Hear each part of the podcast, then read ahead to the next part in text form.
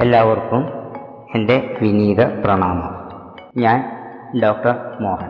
ഇന്നത്തെ നമ്മുടെ വിഷയം പെൻഡുലത്തിനെ കുറിച്ച് പറയുവാനാണ് ഞാൻ ആഗ്രഹിക്കുന്നത്. നമ്മുടെ എല്ലാ ആവശ്യങ്ങളും നിറവേറ്റുവാൻ തക്കവണ്ണം പ്രാപ്തിയുള്ള ഒരു സംഗതിയാണ് പെൻഡുലം നമ്മൾ കോളേജുകളിലും മറ്റും സിമ്പിൾ പെൻഡുലം പഠിച്ചു കാണുമായിരിക്കും പക്ഷേ ഇത് ഗോപ്യമായുള്ള പല സംഗതികളും നമുക്ക് വെളിച്ചത്ത് കൊണ്ടുവരുവാനും മനസ്സിലാക്കുവാനും സാധിക്കും.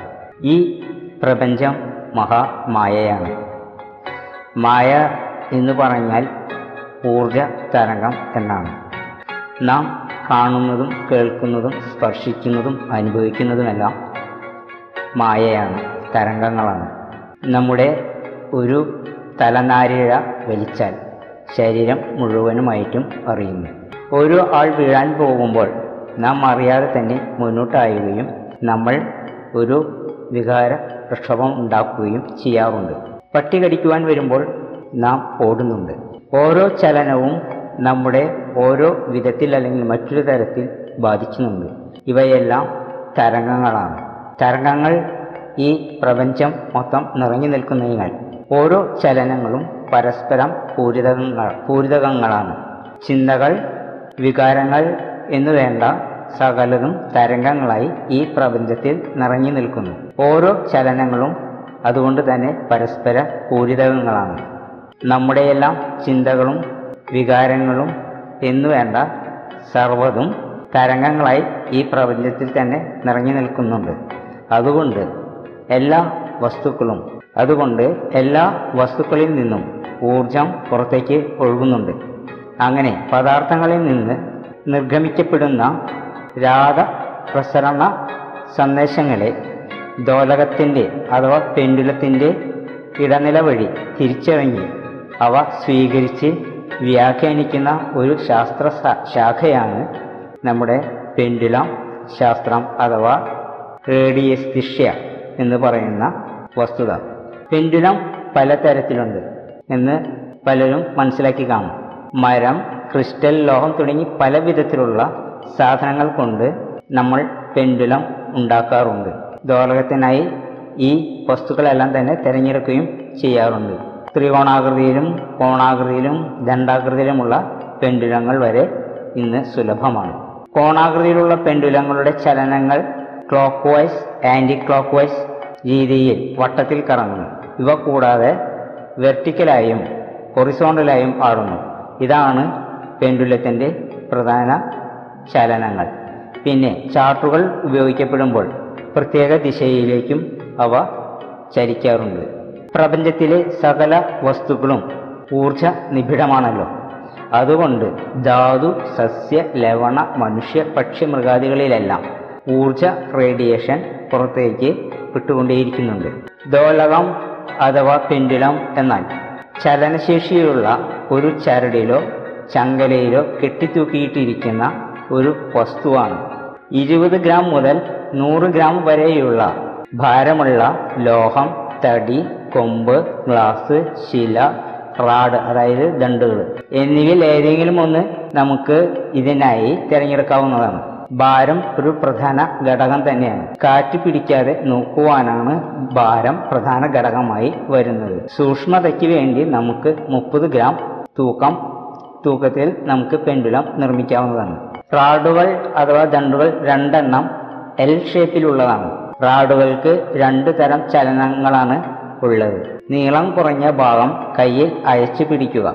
രണ്ട് കൈയും ചേർത്ത് പിടിക്കുക. ഉത്തരം പോസിറ്റീവ് ആണെങ്കിൽ റാഡുകൾ രണ്ടും ക്രോസായി തീരും. നെഗറ്റീവ് ആണെങ്കിൽ അവ രണ്ടും അകന്നു പോവുകയും ചെയ്യും. പെൻഡുലത്തിൽ കെട്ടുന്ന ചരടിന്റെ നീളം ആറ് സെന്റിമീറ്റർ മുതൽ പന്ത്രണ്ട് സെന്റിമീറ്റർ വരെയാകാം. കറുത്ത ചരടിൽ പ്രത്യേകം കെട്ടണം.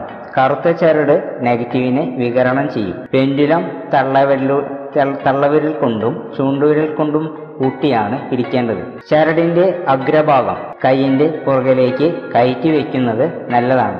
ട്രയാങ്കിൾ സിലിണ്ടർ കോണിക്കൽ ഗോളാകൃതി എന്നീ ഏത് ആകൃതിയിലുമുള്ള പെൻഡു പെൻഡുലങ്ങൾ നിങ്ങൾക്ക് ആവശ്യങ്ങൾക്കായിട്ട് സ്വീകരിക്കാം. പെൻഡുലങ്ങളുടെ ആട്ടങ്ങളെക്കുറിച്ച് മുമ്പ് പറഞ്ഞതാണ്. പ്രധാനമായി ലംബം കറക്കം ദീർഘവൃത്തം മരീചിക എന്നിവയാണ് അവ. പെൻഡുലത്തിന് മാനസിക ഘടകം വളരെ പ്രധാന പങ്ക് വഹിക്കുന്നുണ്ട്. സ്വയം പ്രേരണയോ മറ്റുള്ളവരുടെ അഭിപ്രായമോ മാനസിക അവസ്ഥയോ പെൻഡുലത്തിന്റെ കറക്കത്തിനെ ബാധിച്ച് തകരാറുകൾ ഉണ്ടാക്കും.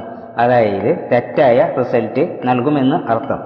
അതുപോലെ കറുത്ത വാവുനാളും വെളുത്ത വാവുനാളും പ്രതിപദം അഷ്ടമി ചതുർദശി എന്നീ സമയങ്ങളിൽ പെൻഡുലം ഉപയോഗിക്കുന്നത് കൃത്യമായ ഉത്തരം ലഭിക്കുന്നതിന് വിഘാതമാണ്. ഒരുപാട് കാര്യങ്ങൾ ഈ ദോലകം അഥവാ പെൻഡുലം മുഖേന നമുക്ക് അറിയുവാൻ കഴിയും. ഭൂഗർഭത്തിലെ ധാതുക്കൾ ജലം അവയിലെ അവയവങ്ങളിലെ രോഗാവസ്ഥകൾ ചക്രങ്ങളിലെ തകരാറുകൾ. ചക്രങ്ങൾ എന്ന് പറഞ്ഞു കഴിഞ്ഞാൽ ശരീരത്തിലെ ഊർജ കേന്ദ്രങ്ങളാണ് ഒരു സംഗതി നടക്കുമോ ഇല്ലയോ എന്നറിയാൻ രോഗനിർണയം നടത്തുവാൻ സ്ഥാനനിർണയത്തിന് ശരിയായ ഔഷധം നിർണയിക്കുവാൻ ഭക്ഷണം വസ്തു വാഹനം ഭവനം തുടങ്ങിയ തുടങ്ങിയവ തനിക്ക് യോജിച്ചതോ വിയോജിച്ചതോ എന്ന് തിരിച്ചറിയുവാൻ കാർഷിക രംഗത്തും അതുപോലെ ജാതിമരം ആണോ പെണ്ണോ എന്ന് തിരിച്ചറിയുവാൻ മുട്ടകൾ ആണോ പെണ്ണോ എന്ന് തിരിച്ചറിയുവാനും കുറ്റാന്വേഷണ രംഗത്തും അതുപോലെ തന്നെ അവശിഷ്ട രാധപ്രസരണം മൂലം അതായത് ബനിയൻ കത്ത് തുവാല കത്തി എന്നിവ ഉപയോഗിച്ചും കള്ളന്മാരെ കണ്ടുപിടിക്കുവാനും കള്ളുപ്പ് കൃത്രിമ കൈയക്ഷരം കൃത്രിമ വിൽപ്പത്രം എന്നിവ തിരിച്ചറിയുവാനും സാധനത്തിന്റെ സ്ഥാനം കണ്ടുപിടിക്കുവാനും മാപ്പിൽ ആവശ്യമുള്ള സ്ഥലം കണ്ടെത്തുവാനും സഞ്ചരിക്കേണ്ട മാർഗദർശ തിരിച്ചറിയുവാനും ഒളിവിൽ പോയ ആളുടെ ഫോട്ടോയും മാപ്പും ഉപയോഗിച്ച് ആളെ തിരഞ്ഞു കണ്ടുപിടിക്കുവാനും ഭൂമിയിലെയും വസ്തുവിലെയും വീടിന്റെയും നെഗറ്റിവിറ്റി കണ്ടുപിടിക്കുവാനും വാസ്തുദോഷം സർപ്പദോഷം യക്ഷിദോഷം ബ്രഹ്മരക്ഷസ് എന്നിവയെ കണ്ടുപിടിക്കുവാനും തുടങ്ങിയ ഒട്ടനവധി കാര്യങ്ങൾക്കായി ഈ പെൻഡുല ശാസ്ത്രം ഉപയോഗിക്കപ്പെടുന്നുണ്ട്. ഇത് ഒരു മെറ്റൽ ഉപയോഗിച്ചിട്ടുള്ള ഒരു പെൻഡുലമാണ്. ഈ പെൻഡുലം പിടിക്കേണ്ടത് ഇങ്ങനെയാണ്. തള്ളവിരലിന്റെയും ചൂണ്ടുവിരലിന്റെയും ഇടയിലാണ് ഇത് പിടിക്കേണ്ടത്. ഇടയ്ക്ക് ഓരോ കെട്ടുകൾ ഇട്ടുകഴിഞ്ഞാൽ നമുക്ക് പിടിക്കുവാനായിട്ടുള്ള സൗകര്യമുണ്ട്. ഇങ്ങനെ പിടിച്ചു കഴിഞ്ഞാൽ ഈ സാധനം പെൻഡുലം ഇങ്ങനെയാണ് പിടിക്കേണ്ടത്. അതുപോലെ തന്നെ ഈ ചരട് ബാക്കിലോട്ട് ഇങ്ങോട്ട് ഇടുകയും വേണം. ഇങ്ങനെയാണ് പെൻഡുലം പിടിക്കുന്നത്.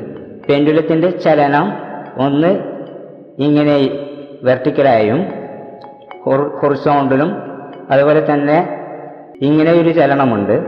അതുപോലെ തന്നെ വട്ടത്തിലുള്ള ചലനം. ക്ലോക്ക് വൈസിലാണ് അതുപോലെ തന്നെ ആന്റി ക്ലോക്ക് വൈസിലും ഇത് ചലിക്കുന്നുണ്ട്. ഇതൊക്കെയാണ് ഇവയുടെ ചലനം. മരീചിക എന്ന് പറഞ്ഞാൽ വളരെ ദീർഘ ഇതിലായിരിക്കും കറങ്ങുക. ഇനിയിപ്പോൾ നമ്മൾ ചാർട്ട് ഉപയോഗിക്കുമ്പോൾ യെസ് ഓർ നോ എന്നുള്ളത് കണ്ടുപിടിക്കുവാനായിട്ട് ഇങ്ങനെ ഒരു ദിശയിലേക്കും അല്ലെങ്കിൽ ഇങ്ങോട്ടുള്ള ഒരു ദിശയിലേക്കും സഞ്ചരിക്കുന്നതാണ്. നമ്മുടെ മനസ്സിന്റെ ഇച്ഛാശക്തിക്ക് അനുസരിച്ച് ഈ പെൻഡുലം നീങ്ങുന്നത് മൂലം നമ്മുടെ പെൻഡുലത്തിന്റെ ചലനം അതിനെ ബാധിക്കും. അപ്പം നമ്മുടെ മനസ്സ് എപ്പോഴും ചിന്തകളിൽ നിന്നും അകന്നു നിൽക്കേണ്ടത് വളരെ അത്യാവശ്യമാണ്.